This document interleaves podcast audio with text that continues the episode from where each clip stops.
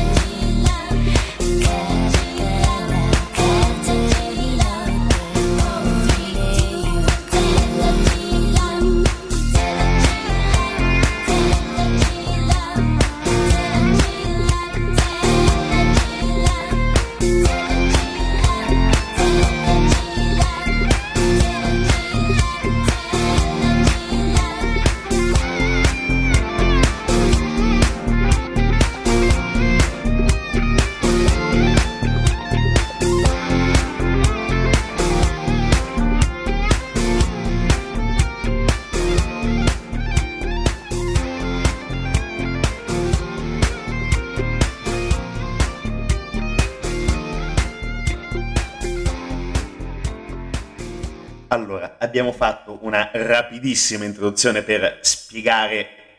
il setting di Macross, ma adesso andiamo più nello specifico perché eh, presentiamo qualche personaggio che sono fondamentali i personaggi all'interno di questa, di questa serie. Dunque, abbiamo detto che questo meccanismo di autodifesa spara una cannonata intergalattica ultraplanetaria e colpisce gli alieni, gli zentrali. Bene, detto questo, succede che nel frattempo, prima di tutta di questo bordello intergalattico, chiameremo tutti i piloti mm, con i nomi più o meno corretti, ci proveremo, il pilota Refoker convince eh, un suo amico che si chiama Icaro eh, Icilio a visitare Macros. Come abbiamo detto, questo meccanismo di autodifesa fa sparare questa cannonata intergalattica. E durante il primo attacco, Ikaru mh, mm, sta pilotando un uh, velivolo molto particolare, il, eh, il VF-1 Valkyrie, che è praticamente un mecha sotto le mentite spoglie di un uh, F-14 che, si trasforma appunto in una sorta di robot, anzi in un vero e proprio robot, nonostante alcuni step intermedi che poi vengono utilizzati durante la serie. Durante questo combattimento salva una giovane che si chiama Lin Min Mai, ovviamente minacciata dagli alieni. E durante tutto questo oh, inizio succede quello che abbiamo detto, cioè che praticamente Marcus entra in un wormhole e si trova a, su, praticamente nell'orbita di Plutone.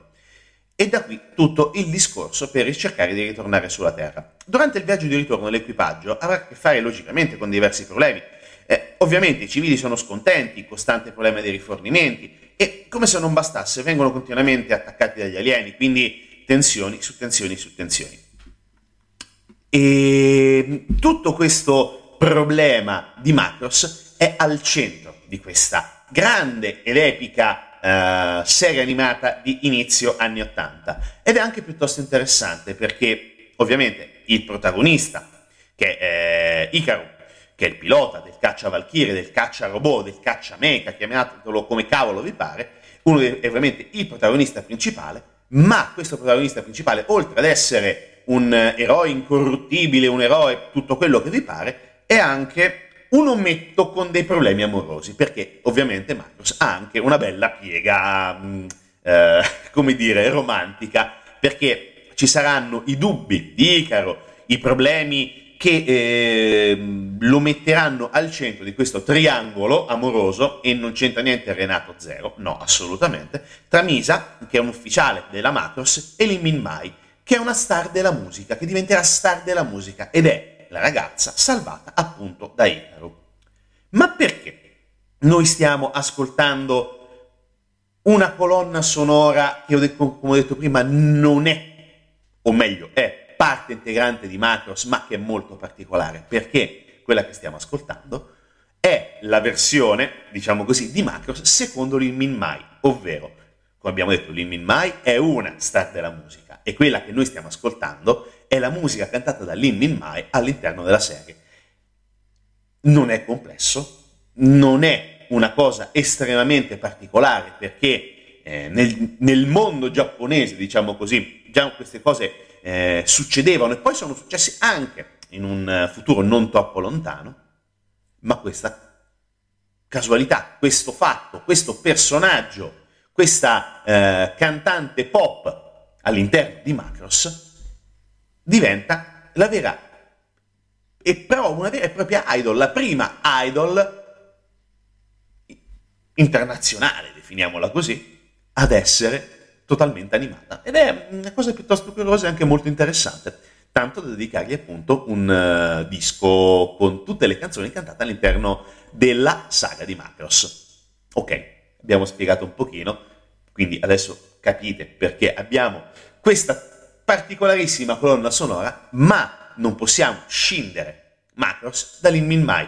o meglio, non possiamo scindere questa parte di Macros dalle vicende e dalla musica Lin Mai e ovviamente anche dai rapporti con Ikaru e dei rapporti con Ikaru con Misayase e tutto il triangolo che poi ne consegue. Detto questo, noi ritorniamo a raccontare la musica di Macros e poi ritorniamo a chiacchierare ancora con voi, sempre con Biggie Japan e sempre con Radio Sverso. A te.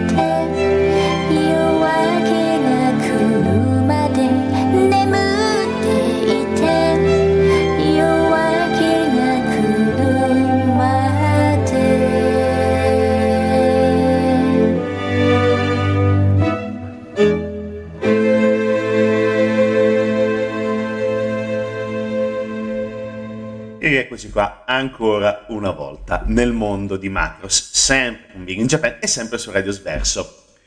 Abbiamo detto che è una prima versione, diciamo così, di Macros, perché è una storia molto complessa. Ovviamente l'anime ha avuto un successo enorme in Giappone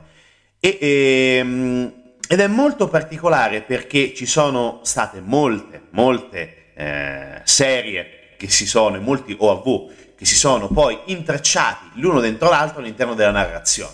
Ovviamente noi partiamo dal primo ed è quello um, della, super, della fortezza superdimensionale Macros, 36 puntate, serie originale,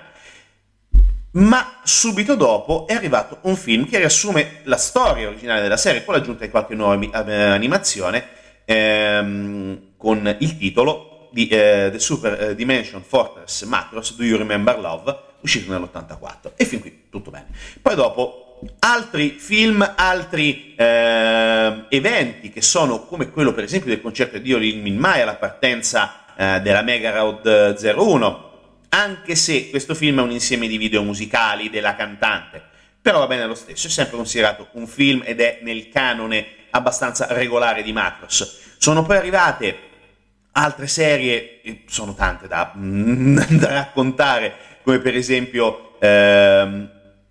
alcuni episodi, eh, una serie OV di sei episodi che eh, si chiama super, sempre Super di bla bla bla, eh, Lovers Again, solamente con la differenziazione con il 2, due punti, Lover Again,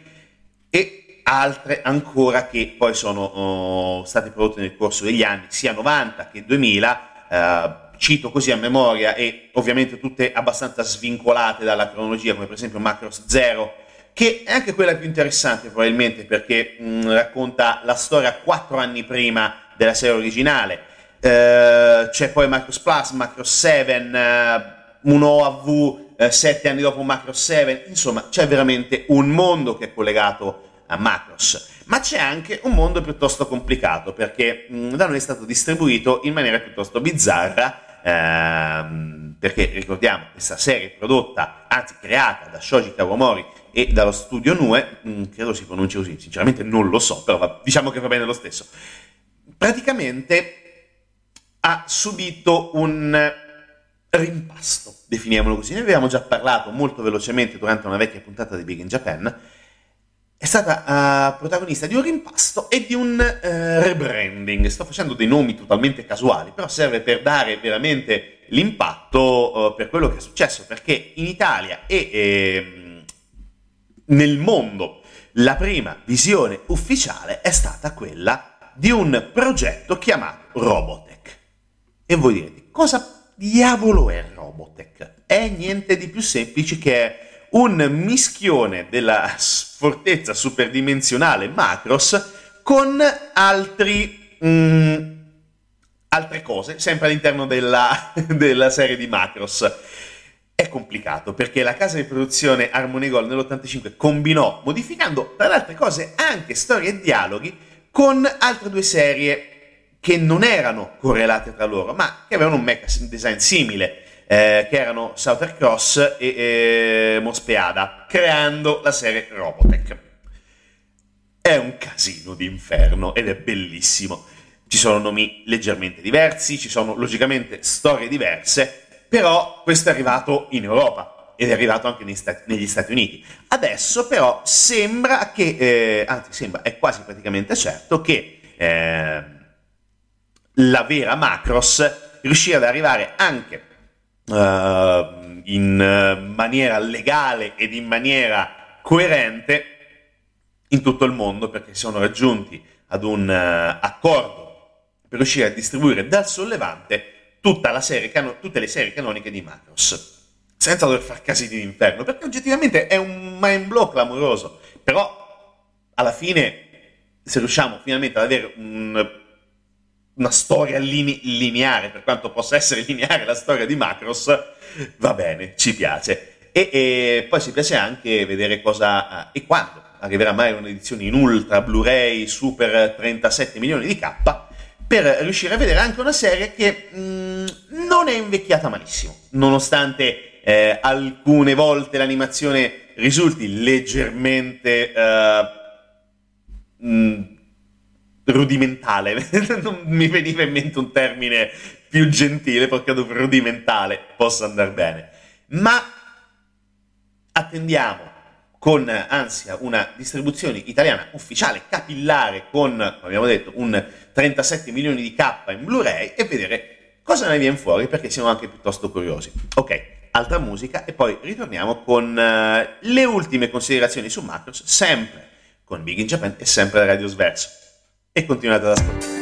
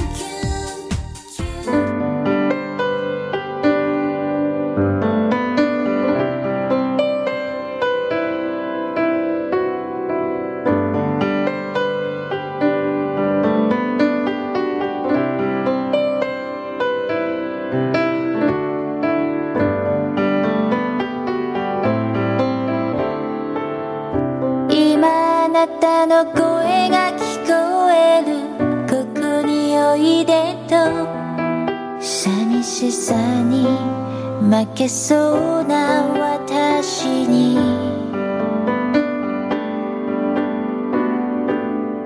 今あなたの姿が見える。歩いてくる。目を閉じて待っている私に。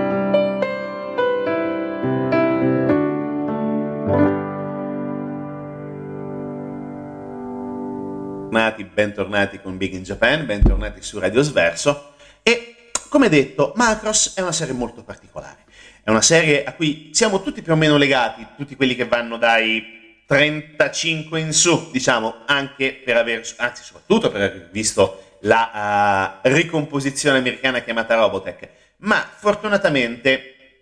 anche tramite... Uh, metodi non proprio lineari, definiamoli così. Siamo più o meno tutti riusciti a vedere macros in maniera eh, più o meno logica. Certo, non sapevamo, come sappiamo adesso, logicamente, perché magari trovavamo videocassette di 37esima copiatura ai tempi, quando c'erano videocassette, ah, quanto sono vecchio. Trovavamo delle cassette che raccontavano la uh, storia di Macros, però non riuscivamo a capire magari se era la serie canonica, se era eh, la serie prequel, definiamola così con un termine orribile, o uh, le, diciamo così, evoluzioni future. Era piuttosto complesso, però adesso attendiamo che ci sia veramente qualcosa di eh, ufficiale da toccare con mano per vedere in maniera logica tutto quanto. Ma la cosa importante da dire, oltre all'importanza di Lin Min Mai, che è stata ed è ancora protagonista solida delle canzoni che stiamo sentendo uh, per questa puntata, ma Macross è stata, come buona parte dell'animazione giapponese, una miniera d'oro per quello che riguarda il merchandising eh, i Valkyrie, le Valkyrie, mh, i robottoni, i mecha, chiamateli come cavolo vi pare, sono stati una vera e propria miniera d'oro perché è oggettivamente impossibile non sfruttare commercialmente un robot fico in quella maniera. È assolutamente un pezzo unico da tenere se siete appassionati di collezionismo nella vostra collezione. Ce ne sono, se ne trovano, neanche a prezzi improponibili 50-60 euro vengono via anche versioni piuttosto interessanti. Certo, quando parliamo di collezionismo parliamo anche di una certa, uh, come dire, rigidità da parte dei collezionisti e quindi mantenere tutto impacchettato, tutto preciso al riparo della polvere, c'è chi conserva le scatole, io, eccolo, conservo le scatole, lo ammetto, faccio un unboxing per il mio piacere, tengo fuori la miniatura che ogni tanto pulisco, sì, ok, sì, lo so, ho dei problemi per quello che riguarda il collezionismo e l'ammucchiare roba, d'accordo? Però, dicevamo, è stata ed è ancora una miniera d'oro, perché in Giappone Macross è considerata ancora moltissimo ed è soprattutto una grande mm, miniera d'oro. Sono ridondante, però voglio farvi capire che è stata veramente un crack a livello economico, non un crack mh, mm, ha, di fallimento, no, assolutamente è stato un boom, un botto, un, volevo dirla in maniera un pochino più eh, educata, ma non è venuta benissimo, mea culpa. Però tutta la serie di Macros è stata estremamente importante perché è riuscita a, a dare una visione un po' diversa del, eh, dei combattimenti mecha, del della lotta dell'uomo contro mh, i cattivi in generale, contro gli alieni nello specifico, soprattutto anche per appunto questa storia d'amore piuttosto complicata tra uh, quelli che possiamo definire tre protagonisti di questa vicenda. E poi, come detto, anche l'importanza di un personaggio che sembrava inizialmente uh, ai più distratti come secondario, come Lin Min Mai, che è stata poi uh, la vera e propria idol e tanto da farle, farla diventare protagonista di un disco e tra le altre cose è anche da, logicamente, da raccontare l'importanza, l'importanza di, ehm, di questo personaggio perché come detto è stata la uh, più importante idol uh, finta degli anni Ottanta e soprattutto perché ha dato oh, successo a, a Marie Irigima ovviamente doppiatrice ma soprattutto cantante e è conosciuta come nome di Marin ed è stata importantissima il suo J-pop in questa maniera con il successo di Macross è diventato iconico tanto da essere ancora ben in attività e molto bene, soprattutto per lei, anche perché veramente, come state sentendo, come abbiamo sentito e sentiremo con l'ultima canzone in programma, le sue canzoni sono ancora decisamente orecchiabili, nonostante il tratto inconfondibile anni 80 nel J-pop si senta tantissimo. Però, detto questo, come al solito siamo andati lunghi, lunghi, lunghi, lunghi, lunghi ad libitum, però abbiamo cercato di spiegare un pochino Macros, non riuscendoci, me ne rendo palesemente conto perché credo ci vorrebbe veramente una serie per spiegare tutto il delirio di Macros e soprattutto con le traduzioni, incorporazioni, eh, tagli e cuci di ogni ordine e grado, però speriamo di aver fatto un buon lavoro, speriamo di avervi divertito, coinvolto e speriamo che mh, mm, voi continuiate ad ascoltare responsabilmente Radio Sverso e poi logicamente ci ritroviamo domenica prossima, sempre in diretta streaming, sempre con Big in Japan, logicamente, E poi continuerò sempre a dirlo perché male non fa, ascoltate responsabilmente tutti i nostri podcast e ovviamente a domenica prossima.